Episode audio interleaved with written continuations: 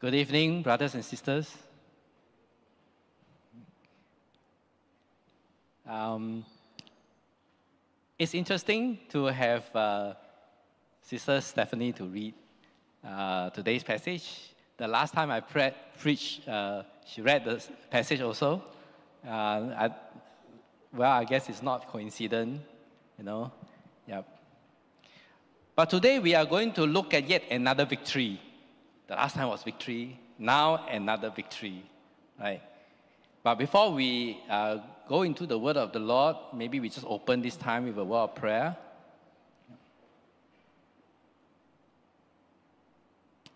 Holy Spirit of God, speak, for your servants are listening.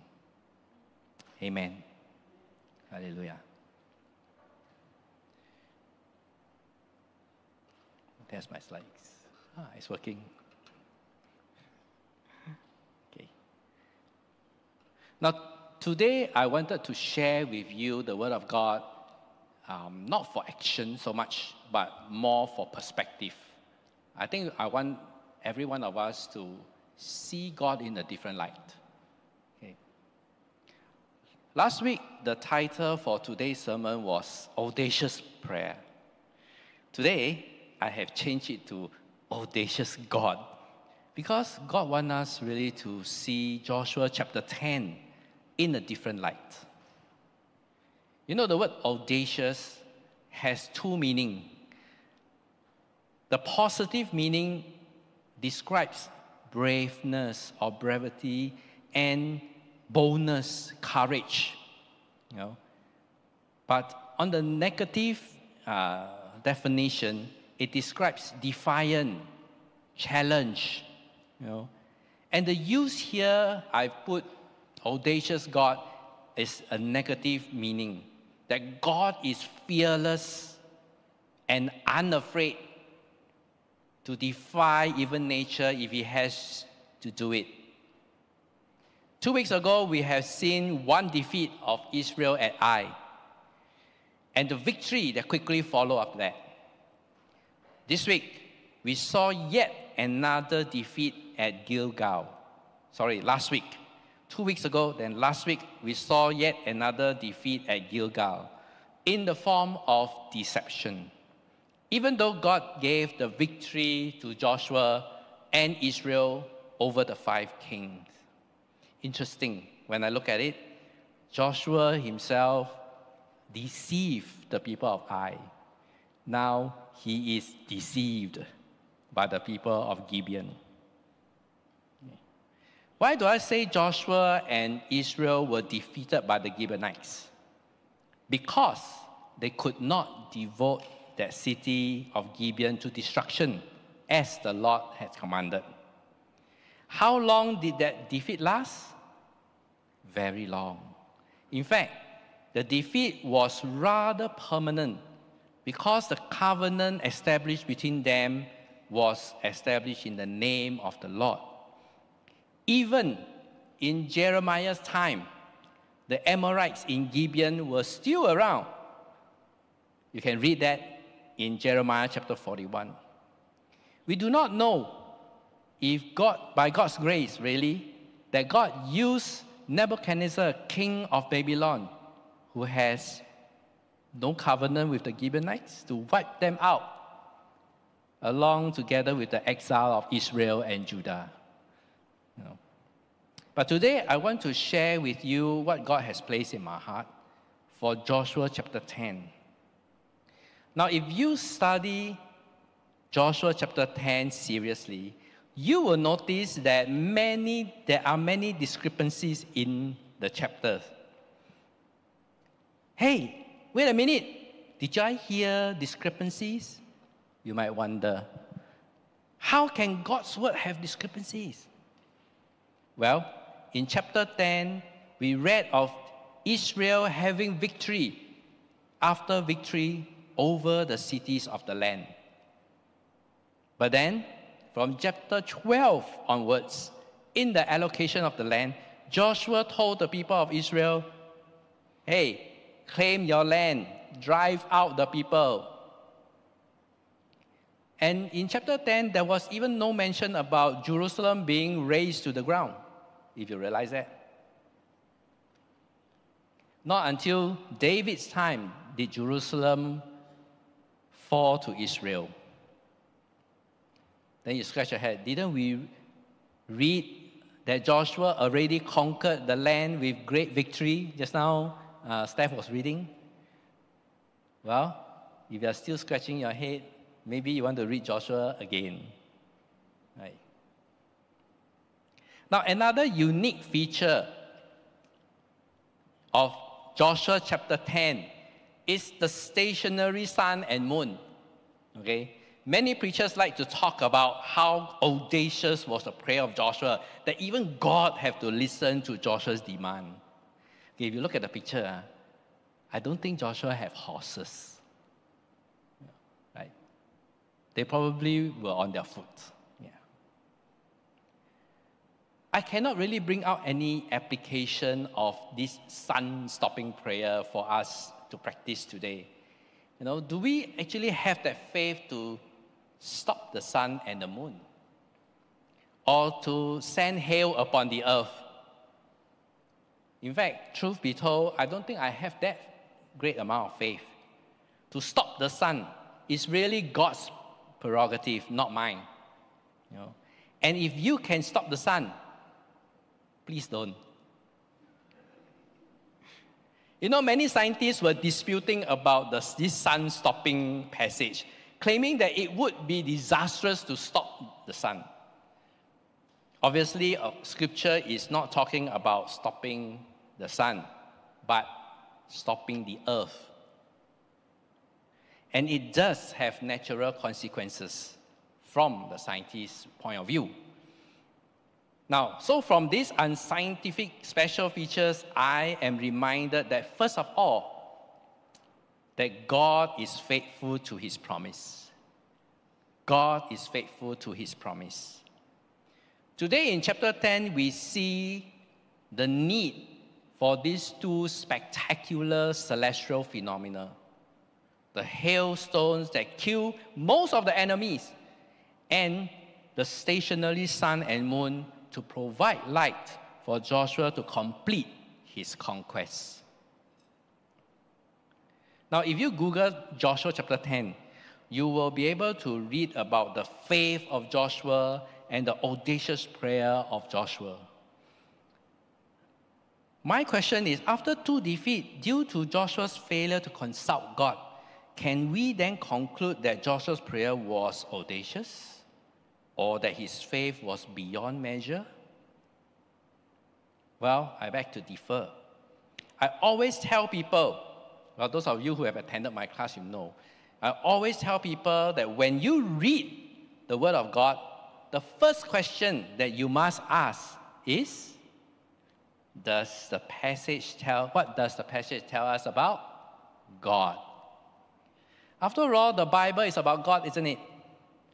So when God, our Creator, sets out to do something, even if He has to flip the earth upside down, to fulfill his purpose, he will surely do it. In comparison, stopping the sun and raining hail is chicken feed to God, if I may use this idiom to describe such phenomena. In verse 12, we read that Joshua spoke to the Lord. Then, in the presence of Israel, he commanded the sun and the moon to stay still. But we do not know what Joshua spoke to the Lord about. But we can assume that he was telling God, Hey, God, I need more daylight. Ah. Please give it to me to fight and complete my conquest. Well, we have not even taken account of the energy that this group of Israelites uh, have in fighting for 24 hours after marching the whole night, the, the night before. It seems like stopping the sun and the moon would not be too difficult a request to ask of God, isn't it? Since last week we learned that the battle belongs to God. And how good if we can pray for that time, you know, extended time for those who are taking exams. Now it's exam period, right? Everybody's stressed. now we are reminded in Isaiah chapter 46, verse 11, that what God has spoken, He will bring it to pass. What He has purposed, He will do it. No one can thwart God's plan. Therefore, I tell you that it is God who is beyond audacious to do anything in order to fulfill his promise to Israel and to judge the people of the land. Then another question comes Will God do audacious work again? Will he do that? No, we read in verse 13 that uh, it, it has never done before and it will never be done again. So in Matthew 24, verse, sorry, in Matthew 24, verse 29, Jesus said that immediately after the tribulation of those days, the sun will be darkened and the moon will not give a light, and the stars will fall from heaven, and the power of the heaven will be shaken. And in Revelation 16, John records for us that when the seventh angel poured out his bowl into the air, there were flashes of lightning, rumblings, peals of thunders, and a great earthquake such as there had never been since man was on earth. So great was that earthquake. The cities, which is the city of Jerusalem, was split into three parts, and the cities of the nation fell, including Singapore. And God remembered Babylon the Great to make her drain the cup of the wine of the fury of his wrath. And every island fled away, and no mountains were to be found, and great hailstorms, hailstones, about 100 pounds each, fell from heaven on people. And they cursed God for the plague of the hail, because the plague was so severe. You know, after reading this, we are, our mind is just, you know, overwhelmed with what will happen in Revelation when it comes to pass. Then my question is, how many of us weigh 100 pounds? You don't need to tell me, huh? Actually, for perspective wise, 100 pounds is about 45 kg. Yeah, the weight of a, a pretty lady. Imagine millions and billions of rocks weighing 100 pounds raining on earth. It is really a sight not for the faint hearted. And we're talking about if we exist during that time. Can you imagine that?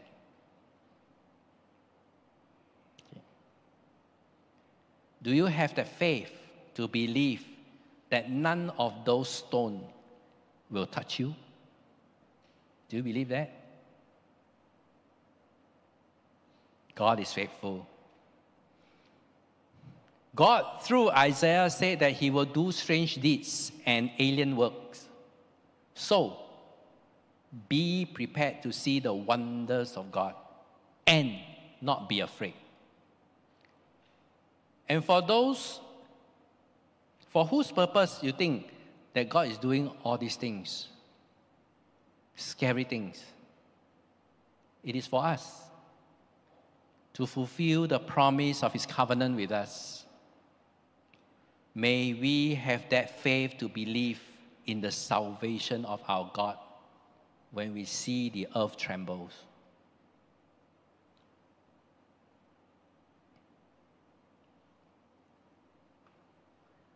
Sometimes we personalize God a little bit too much and turn him into our genie. But we must see that God do not work for the individual, but to shape world history like never before. Our perspective of God should be like that of the Chinese phrase that says 大局为重. It is about the big picture, the big picture. Okay. I'm not saying that God does not deal with us individually. He does. In fact, I'm sure He does hear us when we pray to Him. But His purpose is not just about us, it's about the world. God is calling us to see things in His perspective, the big picture perspective.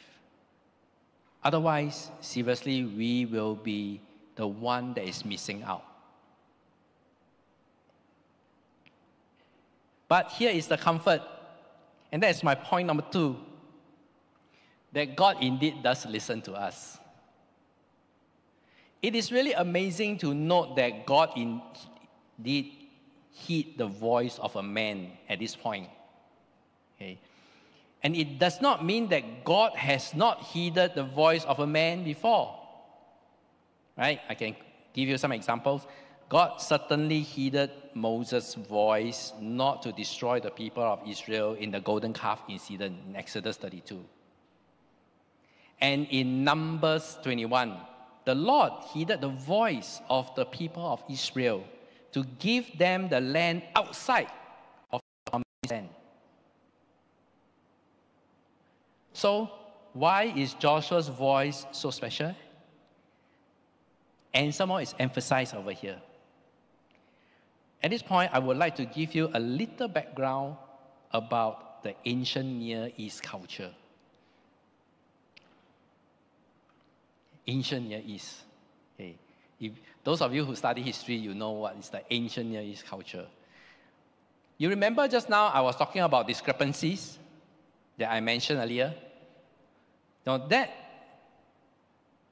was actually in the in that in the subsequent chapter of Joshua and in Judges, then we will see that actually the land is not completely being conquered. The, the inhabitants were not totally being driven out. So why record the victorious conquest when in reality it wasn't true? Non-believers would take this aim, okay, and use this passage to say, see, the Bible is not infallible. According to biblical archaeologists, Joshua chapter 10 wasn't actually narrating the events surrounding the campaign as a series of facts. It was to communicate via some predictable and repetitive uh, structures the inevitable victory of the divinely approved conqueror against his foe. Of course, in this case, Joshua who was seen like a king or the Messiah of Israel, was that conqueror. Just in chapter 10 alone, okay, the most repeated words is Joshua's name. His name was repeated 32 times of the ancient, uh, sorry, 32 times, including his personal pronoun. So if you realize that they are actually, chapter 10 is actually following a common narrative of the ancient Near Eastern conquest account. And chapter 10 were written for that same reason as other conquest accounts in the pagan nations. They are called, they are called the annals or the stela of the king. Okay? It is like a king's diary the record of all his deeds and his speeches. And here we have an annual and a stellar of two Assyrian kings familiar to us. You can see the Bible references. The first one, Tiglath-Pileser the Great, or the first, is a king to whom King Ahaz or Ahaz sought for protection from the king of Israel and the king of Aram instead of trusting God. Isaiah was sent to him to tell him, Ask whatever you want, God will do it for you. King Isaiah said, Oh, I won't test God. But he go and approach King Tiglath-Pileser, the Assyrian king, to protect him. The other one is the stela of King Sennacherib who laid siege to King Hezekiah and Jerusalem. But he returned home to Nineveh after the angel of the Lord struck down 185,000 of his soldiers. Well, in their annual and their stellar, of course, Tiglath-Pileser will be recording, you know, wow, his power over, the, over King Ahaz. And Sennacherib will be recording how he locked Hezekiah, the king of Judah, in a cage like a bird.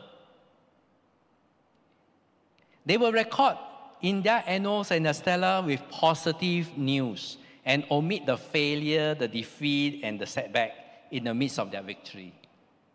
Sennacherib even wrote positively about his setback. This is what the Cantonese often say. If you fall down, uh, you must grab some sand, you know, to pretend that you did not fall. You know, only the Cantonese don't understand. Uh. 跌倒都要执翻扎沙，OK。 For the pagan nation, all these stellar and annuals is meant for propaganda, to prove to you how great the king is. They, they don't put defeat, failure, or setbacks in their stellar. It is like your resume. You don't show in your resume how many times you were fired or how many times you were demoted. You don't do that, right? Instead, you show the good things. You show what was your distinctive experience and the valuable skill set that you have. So they are all true, you know. I'm sure you don't lie in your resume. Ah. Please don't lie in your resume. They're all true, okay? Just not entirely true. Likewise, Joshua 10 was a summary of the truth of the victory of the conquest of the promised land. Joshua 10 is the stellar of King Joshua. Nonetheless, whether pagan or biblical texts, they were true historical account just not the entire truth. No need to put the defeat. Joshua chapter 10 was not a historical record per se, but it was a kind of summary of the history of the successful conquests. They were written to declare the victorious conquest of God. The record of God heeding the voice of a man in Joshua chapter 10 was emphasized here because it was styled in the conquest narrative. I hope you catch me. So, all our prayers actually are audacious. Joshua's prayer was not a special one. God does hear our prayer when we cry out to Him in faith. He is not a distant God who left the world automatically spinning on his own and busy himself with something else. In 1 Colossians chapter 1 verse 17, Paul says Jesus is before all things and in him all things hold together. That is to this present day, Jesus is holding all things together by his power. Without Jesus, everything falls apart. Without Jesus, we will not have a day to live.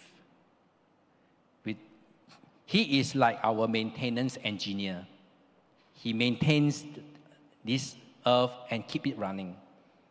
He is not far away, but actively holding the world together.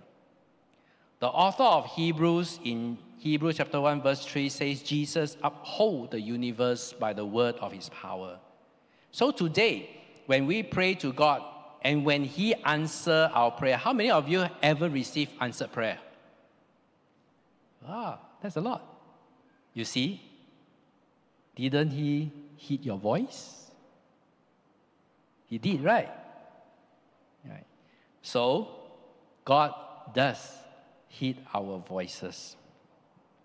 And the most important thing that I want to bring across to you is that we must operate within God's plan. If we walk out of His way, then we may not have experienced His victory in our lives.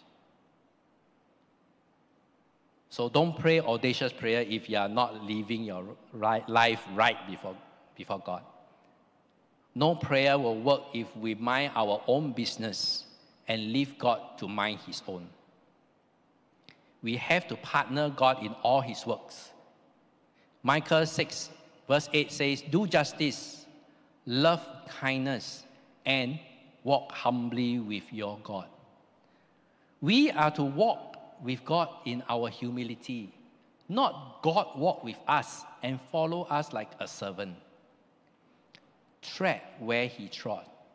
Know what is his will for your life. I'm sure he will hear us when we cry out to him. You may think, Aya, we cannot give our own personal request to God. Ah. Hmm? Well, Israel bargained with God for even land that is outside of his promise. So think about it. But I think what is important here is that our attitude should be like Daniel's three friends Hananiah, Mishael, and Azariah. Okay, if you don't, they don't sound familiar to you, then you, you can call them by their Babylonian names Shadrach, Meshach, and Abednego. They held on their faith in God regardless of whether they will be delivered or not. Okay, my last point is this. This victory in Joshua chapter 10 is actually a picture of the victory of Jesus Christ in his second coming. Do you know that Joshua was not his original name? Do you know that Joshua was not the original name of this son of Nun? How many of you know? Oh, nobody raised our hand. Everyone don't know.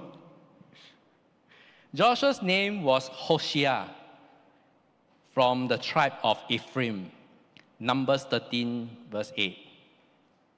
And he was, as you know, is one of the 12 spies who went out to scout the land, the promised land. Then you must be wondering, how come I know, right? How did I know the name change? Well, I tell you, it's very interesting. Tommy is the one who told me that. Yeah, Tommy knows very a lot of things. You can ask him, he's a walking dictionary. I was discussing with Tommy about the significance of a name change. Usually, when God changes a name, it is very significant. For example, Abram's name was changed to Abraham, from exalted father to father of many nations. And that was what God made him to be. Jacob's name was changed to Israel from a supplanter who robbed his brother of his birthright to God strives and persevere or persevere. Indeed, God through history had been striving and persevering against the nation of Israel even until today. I hope he doesn't need to strive with us. So again, we come back to the question, what is that significant about Joshua's name change? Joshua was a name changed by Moses, not God, according to Numbers 13, 16. We do not know if God told Moses to change his name. But Moses did not say that, you know, and scripture did not tell us, which means not important. Uh. By the way, Hosea's mean, name means salvation, and Joshua's name means the Lord is salvation. I'm sure this one you really know. Jesus' name in Hebrew is also called Joshua. Coincidence? Maybe not. I don't think there's coincidence in scripture. Indeed, Jesus is the Lord's salvation for us as we are as I was preparing this sermon, I asked God, hey, how can I preach this passage? Joshua 10 records the Israel's victory. Now, if there is victory, everything must be correct, right? Then what is there to say? As I mentioned earlier, Joshua chapter 10 were like an annual or a stellar of a king in ancient Near East culture. And Joshua was a type of Messiah for the people of Israel. He was a king to the tribe of Israel. Moses saw Hosea as the king or Messiah of Israel, not because Hosea can fight a battle. Moses saw Hosea as a physical Messiah representing the Lord in bringing salvation to his people Israel by conquering the promised land. Remember, two weeks ago I mentioned that the battle belongs to the Lord. We sang it just now. In chapter 10, it is not about Joshua, the son of Nun. In chapter 10, is the stela of the true Messiah of Israel, Jesus Christ. In Hebrew, called Yeshua HaMashiach. In him is the salvation the Lord proclaimed. Jesus does not need a stela or an annal as a propaganda. He is King of kings and Lord of lords. The king of the ancient Near East covered the hiccups and the failures only to show you their might and their victories. But when Jesus returns, his stela will be established with every truth written in it, indiscreet. There will be no hidden secrets of failure. His stela will be a stela of truth. If you replace Joshua's name with Jesus' name in Joshua chapter 10, the emphasis is very clear. The repeated keywords 32 times is none other than Jesus Christ. In other words, Joshua chapter 10 is about Jesus. He will have victory over the kingdom of this world. He will have victory over the Antichrist. He will have the victory over Babylon the Great, as we read in Revelation 16. And uh, just now, as you hear me recite Revelation 16, the way Revelation describes the destruction of the world uh, when Christ returned is nothing short of what God told Joshua to do. What did he tell him to do? Dedicate the cities to total destruction. Herem. And this time, it will be to dedicate the world to destruction when Christ come again. If you want to know what will happen to this world when Christ return, study the book of Joshua. I quote I have quoted Isaiah 46, 11 earlier that what God has purposed, He will do. I love Isaiah 46. It's my favorite chapter. In fact, a few verses before 11, in Isaiah 46, 8 to 10, God, through Isaiah, said, Remember this and stand firm. Recall it to mind, you transgressors, he's referring to the people of Israel who deserted God. He says, Remember the former things of old. Okay, you're supposed to remember the things of old. For I am God and there is no other. I am God and there is none like me, declaring the end from the beginning, and from ancient time things not yet done, saying, My counsel shall stand, and I will accomplish all my purpose.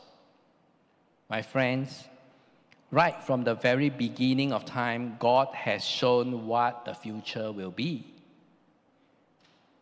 from ancient time, including Joshua's conquest in the Old Testament, he has told us the things not yet happened. So, don't think that the Old Testament is bygone. From the Old Testament, you can understand what the future will be. Like Moses' tabernacle, the Old Testament is a shadow of the real things to come. History will repeat itself. This is the purpose of God. Are you prepared for the return of Jesus Christ? Let us pray. Almighty God, You are indeed almighty. Through the story of the Old Testament, you are telling us what you will do in the future. Indeed, in Isaiah 46, you have called us to remember the former things of old, for you are God, and there is no other. You are God, and there is none like you. Declaring, declaring from the end from the beginning, and from ancient times things not yet done saying that your counsel will stand and you will accomplish all your purpose. Indeed, Lord, salvation belongs to you. We look forward to your return to bring victory for your people.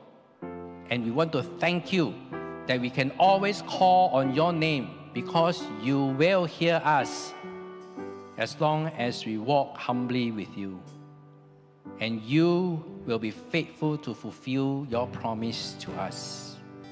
So come, Lord Jesus. Amen.